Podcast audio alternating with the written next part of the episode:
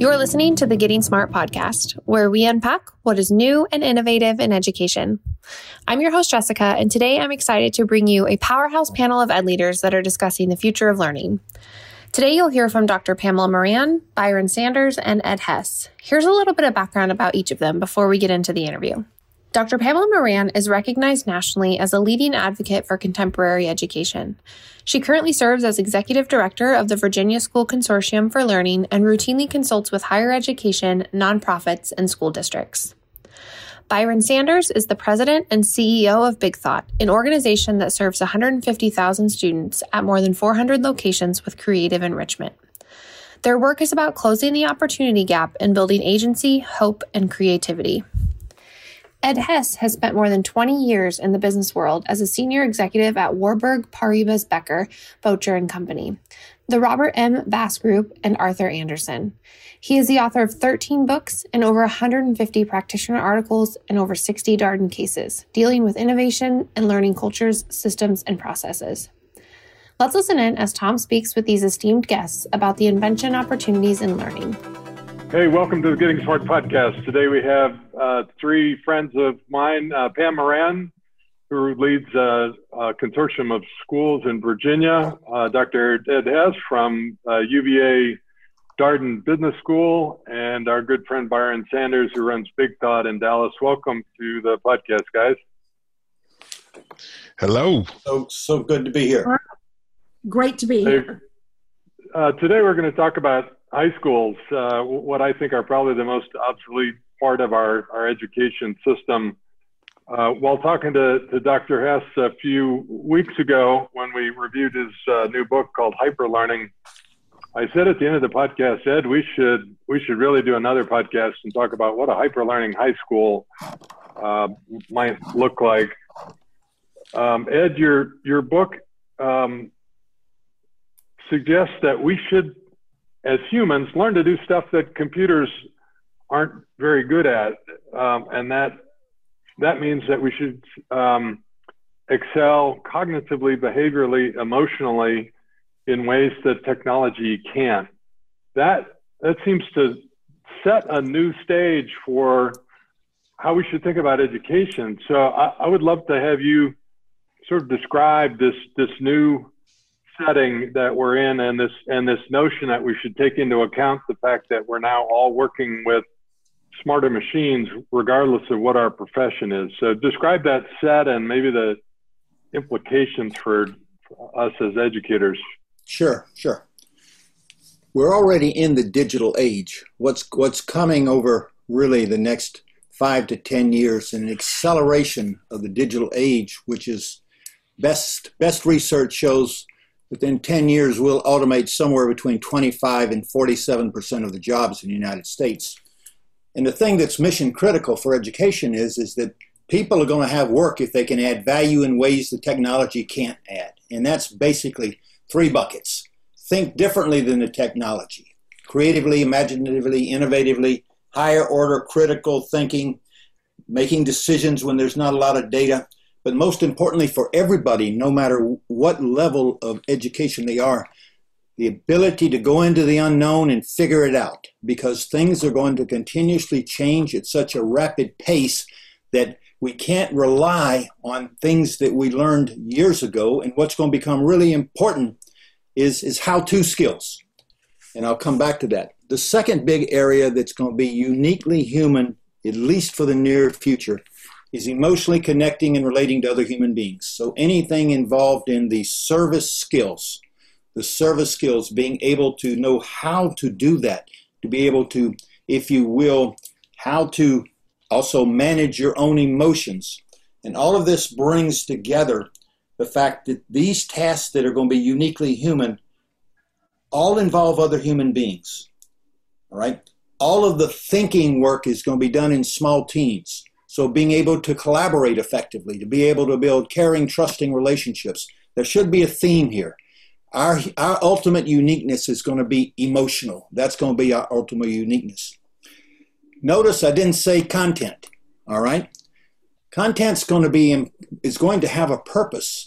But content's not the end game anymore, because technology is going to know more content than we will ever know, be able to recall it much faster and perfectly. All right.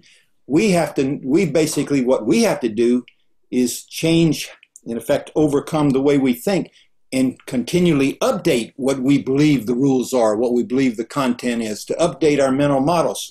And that's some of the big how, how-to skills. In the digital age, we basically have got to also, in order to do this and behave the way, we got to learn how to manage ourselves, how to manage our mind, how to manage our emotions, how to manage our ego, how to manage how we think, all, and that gets down to how we listen, how we relate and connect to people. So in a large way, what's going on is there's going to be a human transformation, all right, as well as a work transformation, as well as a systems type of, of transformation. So soft skills are going to be critical, how-to skills, behavioral and emotional is going to be as important as cognitively. And the critical thing, and I'll make try to, I'm trying to make it short, the most critical thing is, is that we've got to accept the science of, let's say, adult learning, all right? Because once, well, what we got to do is understand it's the same science once we get to high school. It's, we've got to understand that we're suboptimal learners, all right? Yes. We basically are wired to seek confirmation of what we've been told or learned or think we know, affirmation of our ego, and to keep cohesiveness of our stories. In the world we're going into, we've got to train people to seek novelty, exploration, and discovery, to go basically seek disconfirming, to continually learn and ask questions and what if and why not, and to embrace differences and to be able to collaborate as human beings in a caring, trusting way. And that raises the biggest challenge in our society. Survival of the fittest culture has got to go in the trash can. The otherness culture has got to come out. We have got to become a country that's basically based on human dignity, economic dignity, social dignity, et cetera. And you can put justice after those dignity words if you wish for the interim part.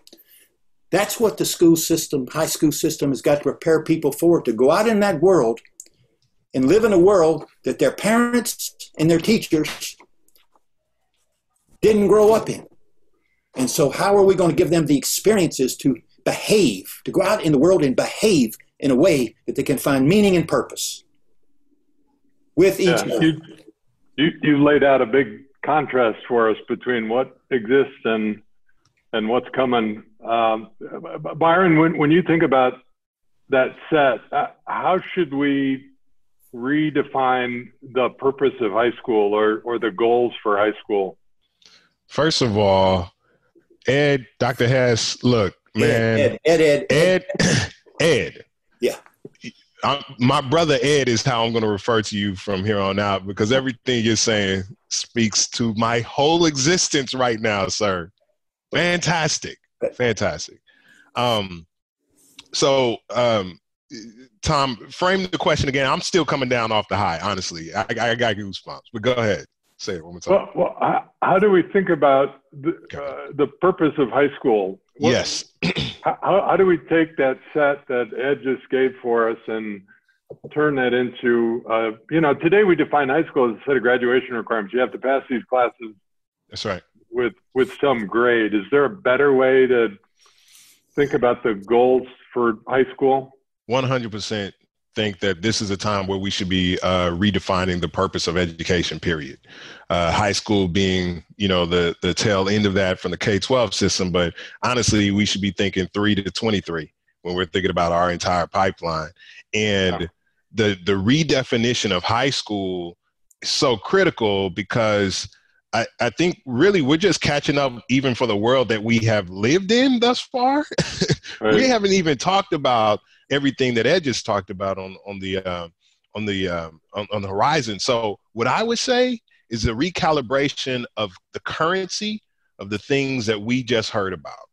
Uh, one of the things that we're doing at Big Thought, it's actually named in our strategic plan, is we're trying to recalibrate society's value of the currency of creativity. Too many of the things that we have said are um, nice have always yeah. been critical. But just because of how we've been as an industrial society and how uh, we have, quite frankly, structured our, our caste systems on uh, social status and all of that, um, we have not properly attributed the actual value that people have been bringing. And so if we can bring those things into line um, and redefine high school and stop saying, hey, what we want to do is go and get you ready to go get a job. Because what we need to do is to prepare you for a world that we can't even imagine. We need to be preparing creators. And that's the difference between um, um, what we're saying when we're trying to get graduates versus creating creators. Um, we have this entire archetype. It's called the creator archetype, and there's five different domains, but social emotional learning, by the way, social emotional foundations, that's actually the biggest anchor. And then you have digital fluency, you got artistic and academic foundations, um, you have civics and service, and then uh, design thinking. But all of that comes together to say, to what end? What we're trying to do is create an entire archetype of a person who can step into a murky frontier that we've never seen before and be able to thrive. If we start talking about high school like that, that means now, if that's the goal, we got a whole bunch of things we have to recalibrate in how we're structured, in the content yeah. and experiences we're creating for young people. Also, like everything, we stop thinking right? about high school as just the building, and we think about that entire day uh, that young people are living through. Yeah, no, I totally appreciate that. I, I, I'm glad you brought up creativity. It underscores uh, Ed's a conversation about walking into complexity and being a creative problem solver. If we really took that seriously, that means you got to change everything, right? Yeah. Pam, um, you the the state of Virginia uh, a few years ago adopted a portrait uh, profile of a graduate, and and when you were Superintendent Albemarle, you also had a a graduate profile. Are those a pretty good step in this direction, or would you go even farther in sort of redefining the goals? I think it's a step, Tom, but I think that there's so much work to do. And when Ed has been such a wonderful mentor to me, for one thing, I would just say that, you know, that the Darden School in general has been a place that has offered uh, its expertise and opportunities for educators in Albemarle around a lot of different um, areas of focus when I was superintendent. But Ed really emerged for me as the person who was moving the dial to something that I, that I coined when we wrote Timeless Learning with Ira and with Chad, that we started calling zero-based design. And what I really think is that the entire mechanized structure of high school, as it's known in this country, if it's not blown up, that what we will continue to do is to tinker around the edges of change, and we'll create some pockets of really cool things going on, but the substantive change that would benefit every high school student at this point in the, the way that we label high school Um, would would not be there for most kids. And what I have found is that there are examples of really interesting work where high schools have sprung up, oftentimes, I don't want to say necessarily charters, but lab schools or one-off programs. Like for us, it was Murray High School in Albemarle, or our Teams program, where you would say there are elements of Ed's work embedded in there, but it's not systemic. Mm-hmm. And that for me is the, the biggest challenge is, first and foremost, I think I would throw out the title high school and try to come up with something that was a better approximation of what we wanted to accomplish there. The other thing that I would be getting rid of is time as the uh, singular variable that controls pretty much everything that goes on in the life of a child fourteen to eighteen.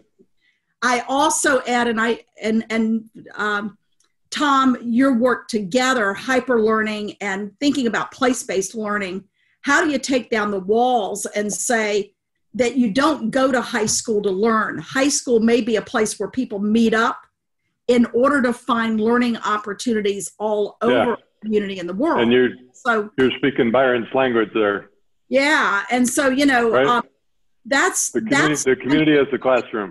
That's it. But when I started to focus on particularly even evolving some of my thinking after leaving Albemarle, I started thinking about that the work that needs to happen in high school today, which I see much of what Ed's has in learning at the speed of change, hyper learning, as being about social emotional learning as a bucket that includes things like empathy, includes things like kids learning to work together, and looking at things like new literacies that we have a very narrow definition of what it means to be literate.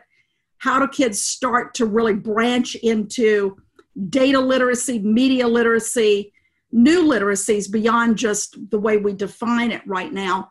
I also right. think dispositions, you know, if our kids don't have dispositions that are social, cultural, that are curious, that are resilient ways of thinking about who they are as human beings, that we miss the boat there. And then I think those technical pieces, and I've actually started to think of creative production as a technical skill. Too often we define creativity as almost like the way we define giftedness. Either you're an artist or you're not. Or you're not. Either yep. you're a higher level math student who can do math at any level or you're not. What I think we have to be able to do is to redefine the technical skill sets as being ones that all kids and any kid can learn and learn to do well. But here's what I think the key thing is. To get to what Ed's talking about, and he and I've had conversations about how long the U S educational system has before it becomes a failing institution. Yeah. Um, We can't continue to define curriculum or assessment or pedagogy or the resource use or time or space or culture or community in the ways that currently it's defined in high schools. And that's why I think that what you really have to be able to do is to take apart the system as we know it and build it anew. And I think that what Ed's yeah. putting out there, somebody could do that, and it would be a game changer in terms of a model for the rest of the country as a high school. You've put me in the in between. Like I, I show up on this screen between uh, Pam and Ed, and I feel like the energy here, it's like I found my tribe. Thank you. I, Thank no, you. I, I knew you'd, I, I knew you'd uh, get along. Yeah. Ed, um, Ed, as we, we spoke a couple weeks ago, you know, my new book is called Difference Making, and it's sort of this radical proposition that high school ought to be a place where you figure out who you are and what you're good at, what you care about, and where and how you're going to act on the world, how you're going to make a difference. And that difference making is the new superpower. Is, does that make any sense to try to describe that somehow as part of the new core purpose of high school? Yes, absolutely. Absolutely. And and you and I on, on that point, I think, get to the same end result. We use we use different words, but the, the substance is the same, because the essence of being an hyper learner, you cannot excel at lifelong learning, and it and it doesn't have to be, you know, you know, discovering some new, you know, uh, way of, of of building something. We're talking about learning. For you're taking yourself where you are and continu- continually improving. You don't have to be a nuclear engineer. We're not talking yeah. about producing a world of nuclear engineers. And the reason that, that I resonate with what you said so much, Tom, is, is that the foundation to hyperlearning is inner peace, is individual inner peace. Quiet ego, quiet mind, calm body, and a positive emotional state. And we have to train human, and that you can go back twenty-five hundred years to the ancient Eastern and Western philosophies and come forward to neuroscience. There is a science of how to do this, that people, so that we send people out in the world and they have a sort of a story about who they want to be and what it means to be successful in a community, a communitarian world, not a cutthroat survival of the fittest world. And how do I want to behave today?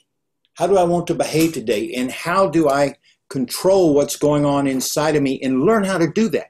That's all learnable, and it takes practice. And you practice in school with your classmates, and you help each other. And all of a sudden, you're talking about a completely different dynamic. And so I think we have huge overlap on that. Uh, so I, I want to use that as a pivot to the second section of our dialogue around the kinds of learning experiences that are really going to benefit students. Because Byron, I think we just decided that you got to start with, with yoga and meditation. So that's a different way to start high school, right? Yeah, man. Yeah. And t- tell me about some of the experiences that you think w- would be valuable for many uh, high school students. Yeah, um, counterintuitively, right? Um, usually what, what you hear it, whenever you ask this question is you go get a really cool internship somewhere, or you might Um, or you get an A P class. That's actually the more, more um, you know, usual answer. Um, we think differently in our world um, here at Big Thought. We we think that the um, uh, ones that give you the most momentum moving forward are things like um, a partnership with an organization called Journeyman Incorporated that we do. It's called Diverse Lounge. Diverse Lounge actually shows up. Um, Big Thought conducts the clubs that take place on middle schools and campuses uh, and high school campuses over the course of the month. And young people come, and what are they doing? Poetry. They're learning to write poetry. Love it. And they're learning to then talk about that poetry and say that poetry out loud. So, so there's actually a literacy component that's part of it, of course, right? Uh, you know, tax align, teaks align here in Texas. Um, but also, you're learning how to be a human, right? You're learning the depth of your humanity.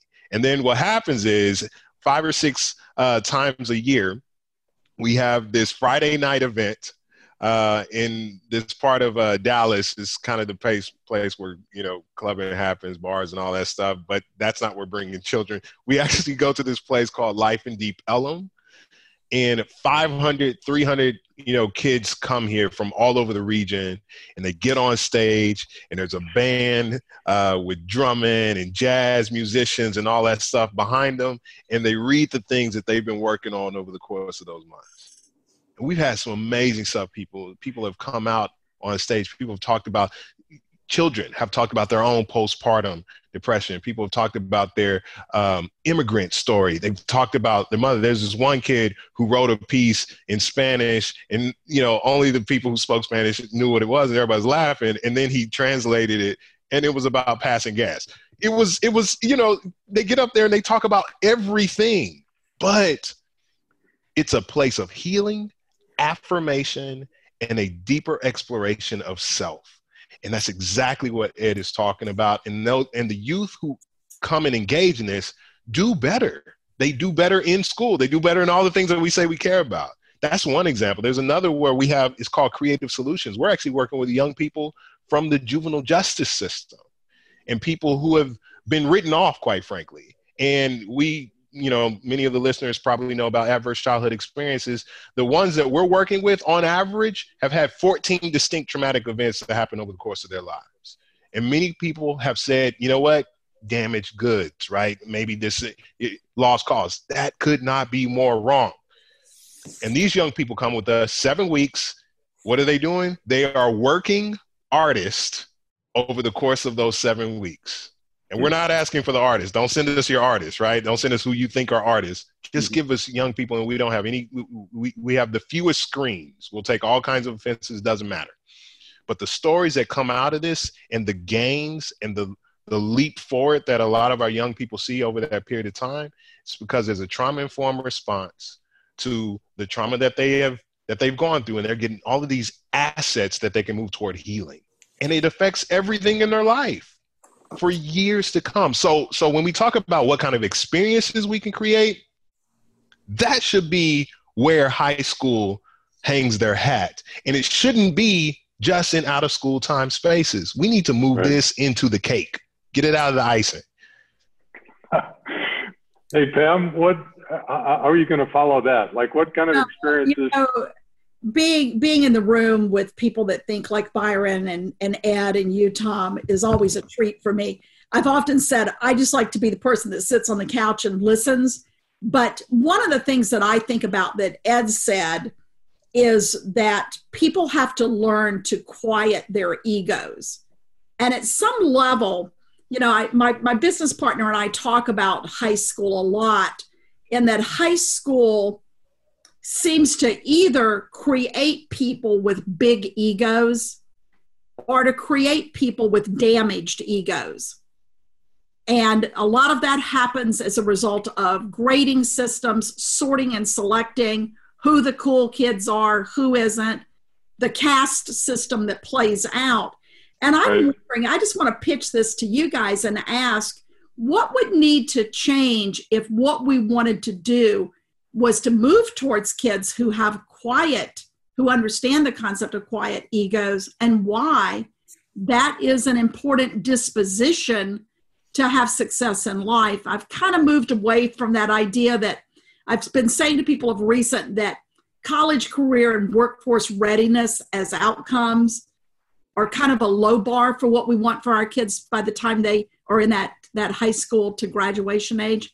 But what would you do to create a, a high school environment where kids learn to do the kinds of things, Ed, that you're talking about, to quiet their egos? What would need to change? Uh, uh, may I throw out an idea, Pam? Change the definition of smart. Mm. All right?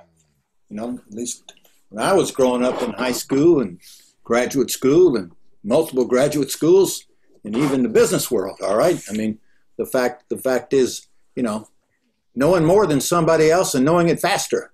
You were smart, and then you identified yourselves being smart. And then, you know, I go back to my concept of, uh, of, of new smart. You know, I'm defined not by what I know or how much I know, but by the quality of my thinking, listening, relating, and collaborating. Mm. In other words, you got to have a quiet ego in order to be a lifelong learner or a hyper learner. Because if you don't have a quiet ego, you're going to be a crappy listener. You're going to be closed-minded. You're going to be defensive when you, somebody basically disagrees with you. You're going to have divisiveness. And and it, it's it, and it seems to me that listening to the three of you, and this is such a great joy for me because y'all are, I'm, I'm not an expert in your field, and I'm and I'm learning. It's what what seems to me that we're talking about the high school of the future is is going to be, if you will, the biggest size class is going to be four or five people, mm. all right? Because people are people basically, basically the kind of things we're talking about, people learn it by doing things, by having conversations and making meaning in their own mind and making meaning with classmates and making meanings with instructors and teachers. I mean, that's that's all sort of small team, you know, right. small team type of stuff, and and and because it's. It's, you know, journaling on a daily basis and think about the art stuff and the creativity stuff. You know, that that's, you know, that's, y'all all know this. That's all experiential. And people go at their own path. And so, you know, maybe maybe the, maybe there's a new way of, quote, grading. What we're looking for is personal improvement.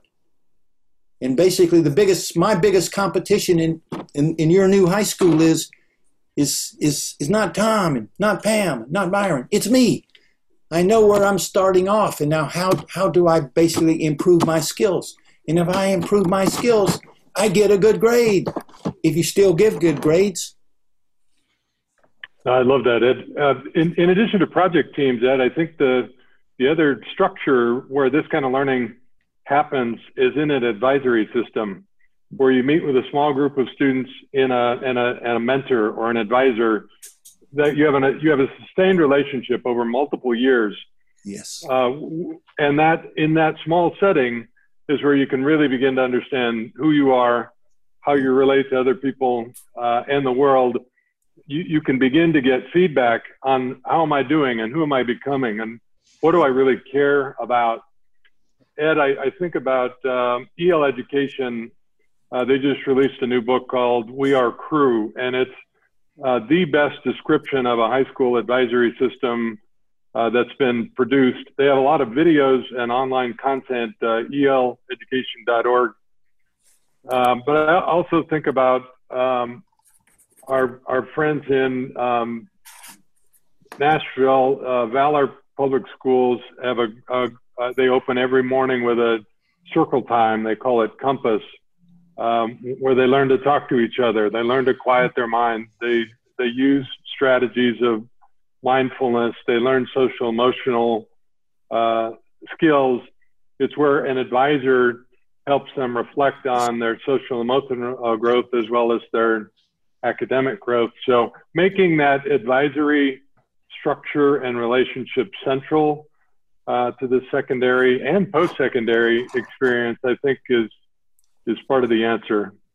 I agree with you. I agree with you one hundred twenty percent. And then because I've experienced that, and in in in fact, and we're we're doing some work here on, if you will, sort of hyper learning skills for, we'll call it uh, the workforce uh, people of uh, that people are, are not in the high level jobs, preparing them for the digital age, and we're we're going to use that type of model, uh, that advisor small, but in small groups that they, where you. So I, I completely agree with you, Tom. That that is a that is a a, a mission critical process to help people go through. And it's, uh, you know, I, I want to add in to, to that, uh, Pam, to, to your question and, and what Ed and Tom are talking about here, um, that we oftentimes treat youth and children like they're a different type of um, organism from the rest of us. Like they're, like they're not human. um, you know, because w- what I think most of us would prefer, and I think when, when people thrive, matter of fact, we even treat it as a luxury. Executive coaching. Think about what that looks like and how that yeah. feels. And, and, you know, who is your competition in that, to your point? It's, it's of course you, right? You, you do the baseline, you identify the things that you need to fix, and you actually have a facilitator as opposed to someone who's the sage on the stage, who's chalking and talking and telling you exactly what you need to be doing, when you need to be doing it, right? It's a, it's a process to engage in thinking. Um, and, and I'm, I'm excited about the opportunity for, for those things to show up, because it's, it's not, it's, it's not rocket science, but it takes a collective massive effort of will to undo the structures that we currently have so that we can get to a different place. And I, I wanted to spend a little bit of time on the stakes and, and what we're really facing here. Um, and not everybody will bear the brunt of this changing economy the same. And when we're talking about race and uh, and and those class distinctions, to to the point that you were bringing up, the stakes are so high for communities of color. Um, when you think about this, uh, McKinsey's report on the effect of automation on um, uh, Black communities and communities of color is really scary, honestly, when you think about it. And I, I think to the tune of four point six million people are going to be automated out of a job within the next ten years or so. Um, in, in the Black community. And that's about ten percent higher th- than white peers. In some cities, um, the Latino community, forty-six percent of working people in the Latino community in some cities are at risk of automation over the next five to ten years. There's an existential crisis.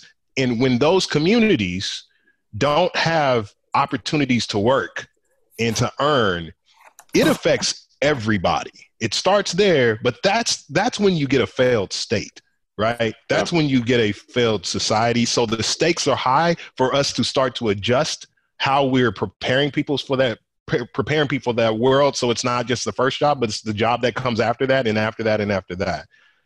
Yeah, but so Byron, I want to I want to go off script a little bit and dig into this because it's super important. So you and I know a lot of equity advocates that would say yes. And as a result, we got to double down on A P. We yeah. got to, we got to, we got to get, um, we got to make sure that our, our Black males are getting through algebra two, because that's mm-hmm. that's the, the barrier to getting them into college, and, and college in this economy is what makes the difference. So there are people that would double down on the failed system that we inherited with good intent. Yeah. Because they want the best for the kids that are least well served in the system today. So it strikes me that we need a new set of agreements, particularly in communities that are underserved today, that help reimagine a new education system, sort of a new diploma, a new transcript that, you know, describes a new set of skills. And any thoughts on on that agreement crafting? Absolutely. we, we have to be able to walk and um, chew gum at the same time. There's, there's an immediate set of, uh, I think, triage that needs to happen. Um, um, you know, stat for uh, the Black and brown communities right now. I, I'd also challenge us and say, you know, how are we doing at that? Yeah. You know, are, are we are we really slaying the game out there um, um, in making these changes to reach our Black and brown communities the way that we need to? Um, th- that's why, to the point that you just brought up um, a little bit earlier, we can't do this without policy remedies. Because as long as states, um, from Common Core to, you know, states that want to kind of go it their own, are are saying uh, standard, you know, three point A two is the thing that we need to be focusing on. That's what we're going to focus on. That's just period, point blank.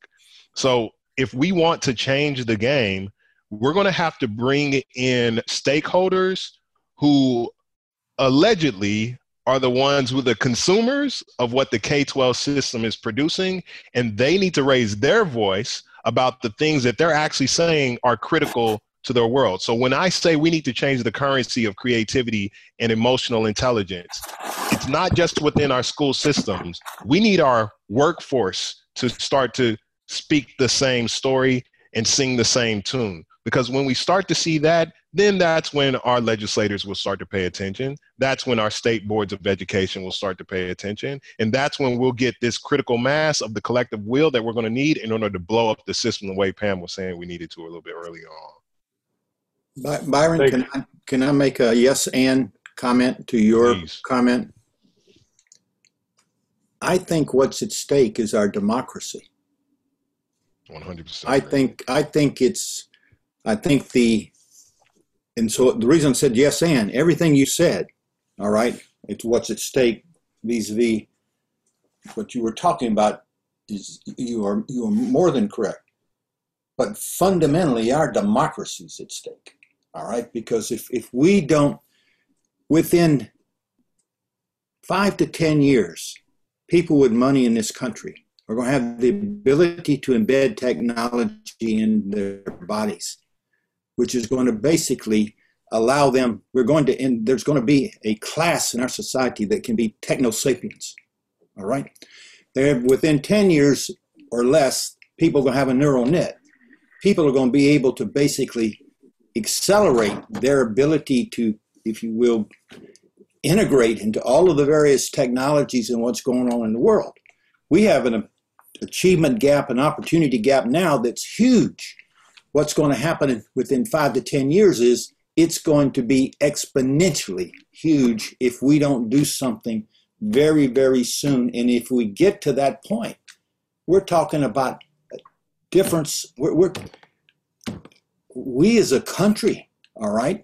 Yeah. We as a country, it's, it's, it's, it's, this is an existential country question, is in addition to an existential individual question or Uh, racial question or et cetera. And, and I'm not downplaying the, the racial issues. Please understand. By, by no means am I doing it, because we, it is a serious, serious problem. All right. I'm, I'm all with you, but I'm just saying it's even bigger.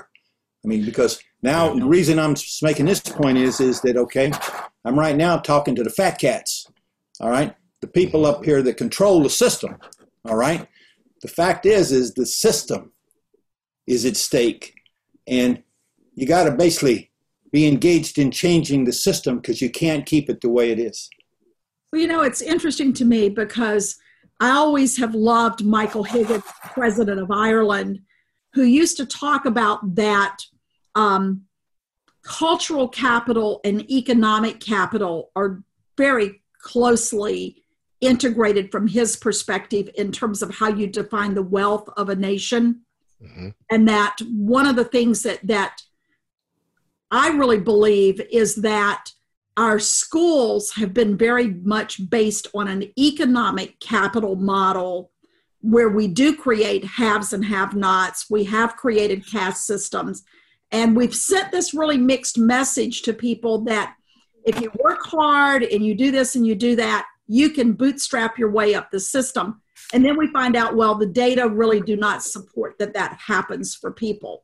but how we define who we want to be as a culture and build capital in that area, to me, comes from a lot of the, the competencies or skill sets, Ed, that you've really developed out as part of the hyper learning package. And again, I will tie to something that um, Byron, you alluded to earlier, and Tom, I know you've been really exploring this in terms of the difference makers. And that is, we have a lot of things, even things that we would consider good, like project-based learning or maker work, mm-hmm.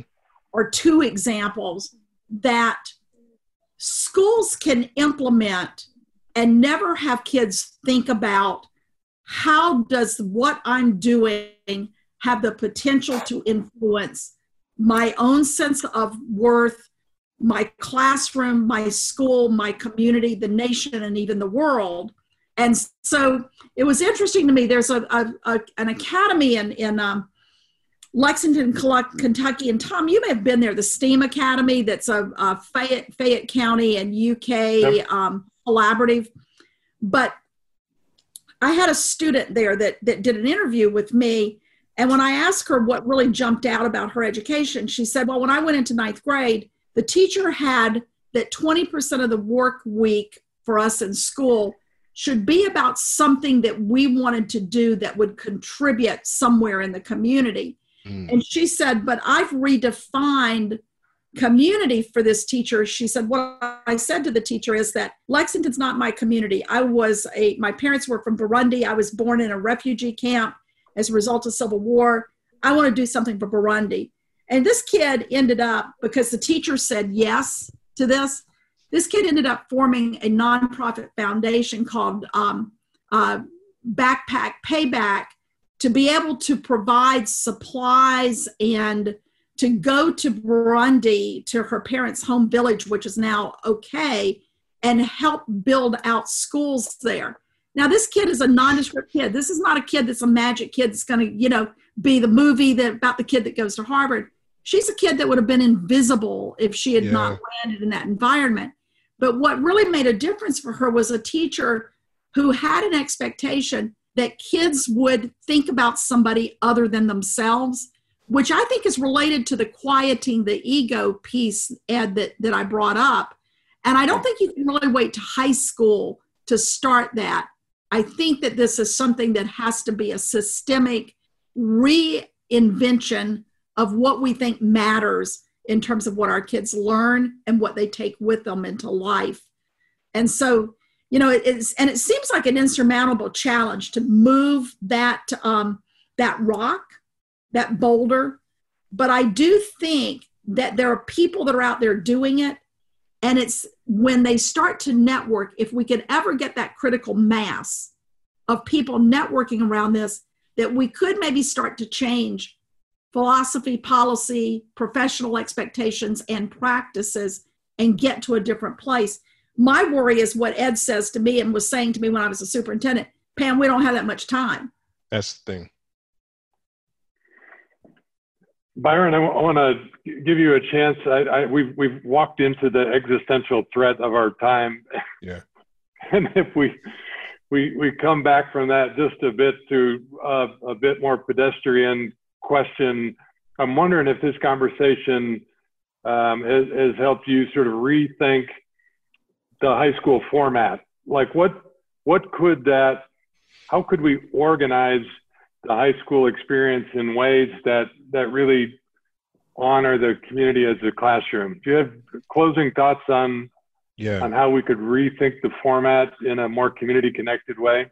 So there's, there's this really interesting uh, project that we've been working on for the past two years or so, but it's tied to something we started doing back in two thousand fourteen. We we actually built this ecosystem. Um, you all may be familiar with the City of Learning ecosystem. Chicago had it first. Uh, Dallas has one that's actually really, really good. We started it initially just with the uh, idea of closing the summer slide, right? Just seeing if we can stunt the summer slide for, for kids of color and from low-income communities. And um, data that we have over the past three years shows that that's actually starting to happen by multiple different measures, which is pretty astounding, uh, and to the tunes of tens of thousands of kids. I think our last um, year of data was about sixty-nine thousand kids total. Uh, it's pretty pretty impressive. But but the thing that that it actually has done is teed us up for what I think is the real value of this ecosystem that we built.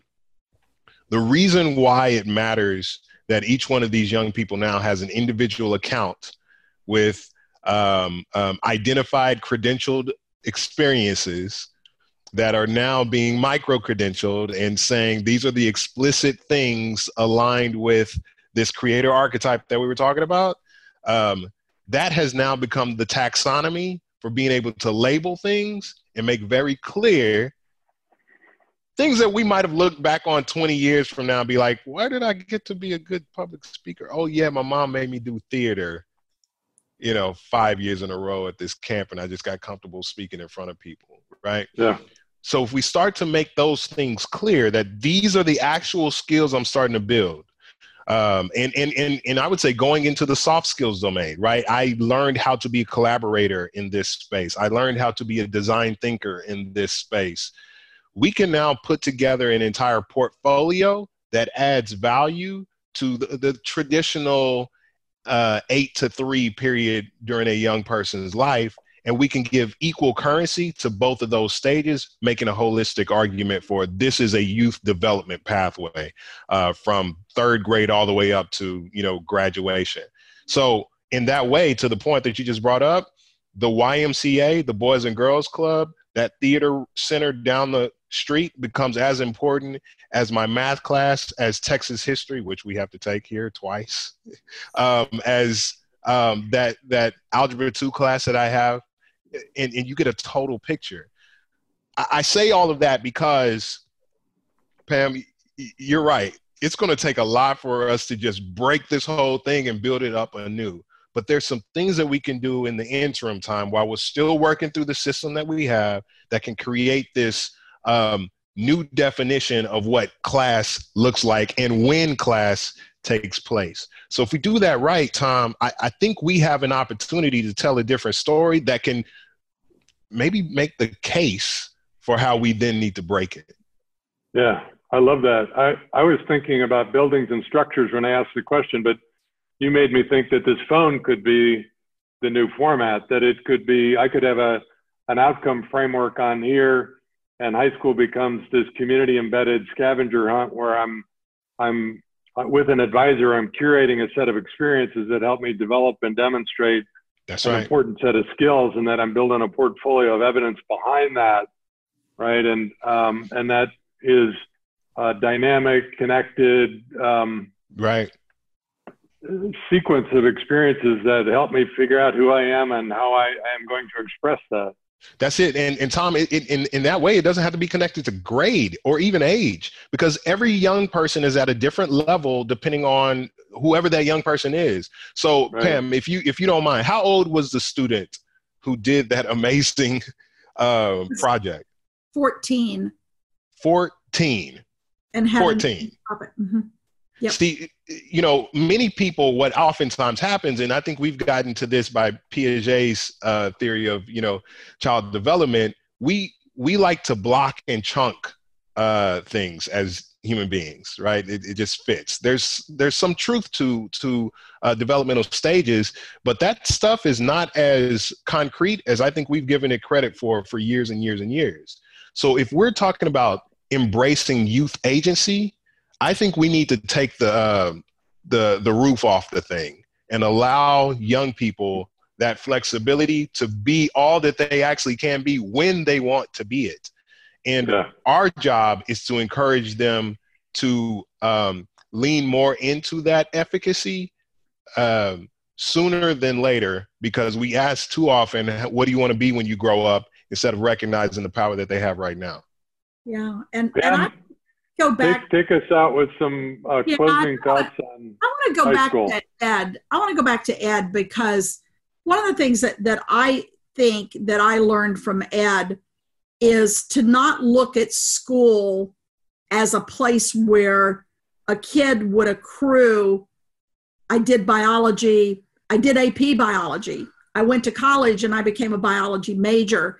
but to really think about that maybe those things are not important at all.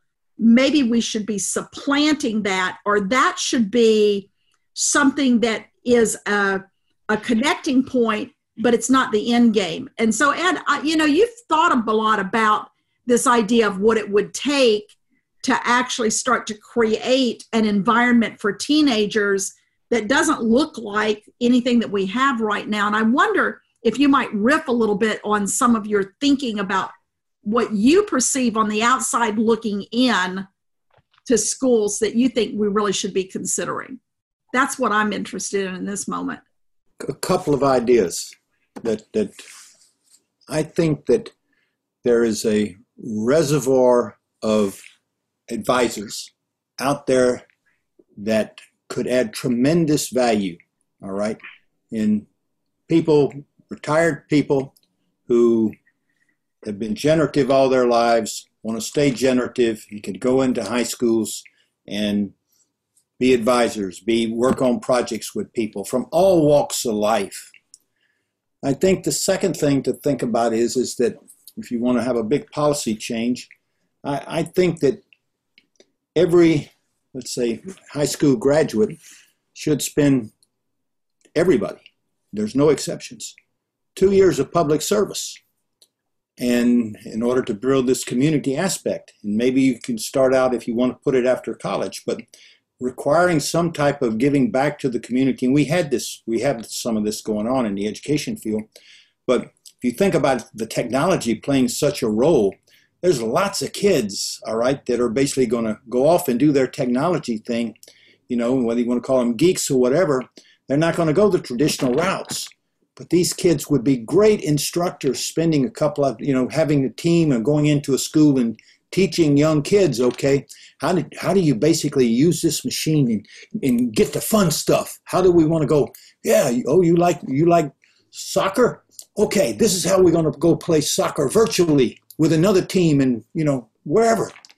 And somehow enhance and bring bring bring into the system a people who are committed to and not tied to a certain way of delivery, a certain way of learning, a certain way of grading, and there's only one way to do it, to go in and have this type of interaction and chemistry with people, because so so much of this is so so much of this is is and we're seeing this I'm seeing this in the, the whole retraining of the workforce area. How do how do we basically we have we have really millions and millions of workers, all right? If you if you're talking about the best research says forty-seven percent of the jobs in the U S are going to be automated within the next ten years. All right, forty-seven percent. All right, that's a hundred over one hundred million people. What are we, what in excuse me hell are we going to do? We need to be in see, but that can be part of high school. In other words, high schools can not only be working with high school students, but the same sort of people can be working for people out in the workforce or people that are already not. And and so there's a I think this. box thing of ages here to here can work only with these people this way has got to be blown up. I'm going to wrap with that sentiment that I think we've concluded that we have to blow up the model. We, I think we agreed on uh, the a basis for some new goals for high school, uh, that it has to be work that matters to both young people and their community. And that that work has to be connected to and uh, and in part in the community. Uh, Ed and Pam and Byron, uh, thank you so much for a spirited, uh, inspiring, challenging, sometimes confusing uh, dialogue about the future of the American high school. Thank you. Yeah, man. Thank you. Absolutely. All the best. A big thanks to our guests for joining us today. We left this conversation feeling inspired, and we hope that you did too. We've done additional podcasts with each of these guests, and you can find links to them in the show notes. This episode is part of our exploration of the invention opportunity. To help inform and deliver new agreements, new practices, and new tools, Getting Smart and Edu Innovation are exploring invention opportunities in learning, and you can follow along with our journey at getting smart dot com slash invention opportunity. And for more on all things innovations and learning, be sure to check out our blog, getting smart dot com. Lastly, don't forget to hit subscribe so you don't miss out on any future episodes. That's it for today, listeners. For the Getting Smart Podcast, this is Jessica signing off.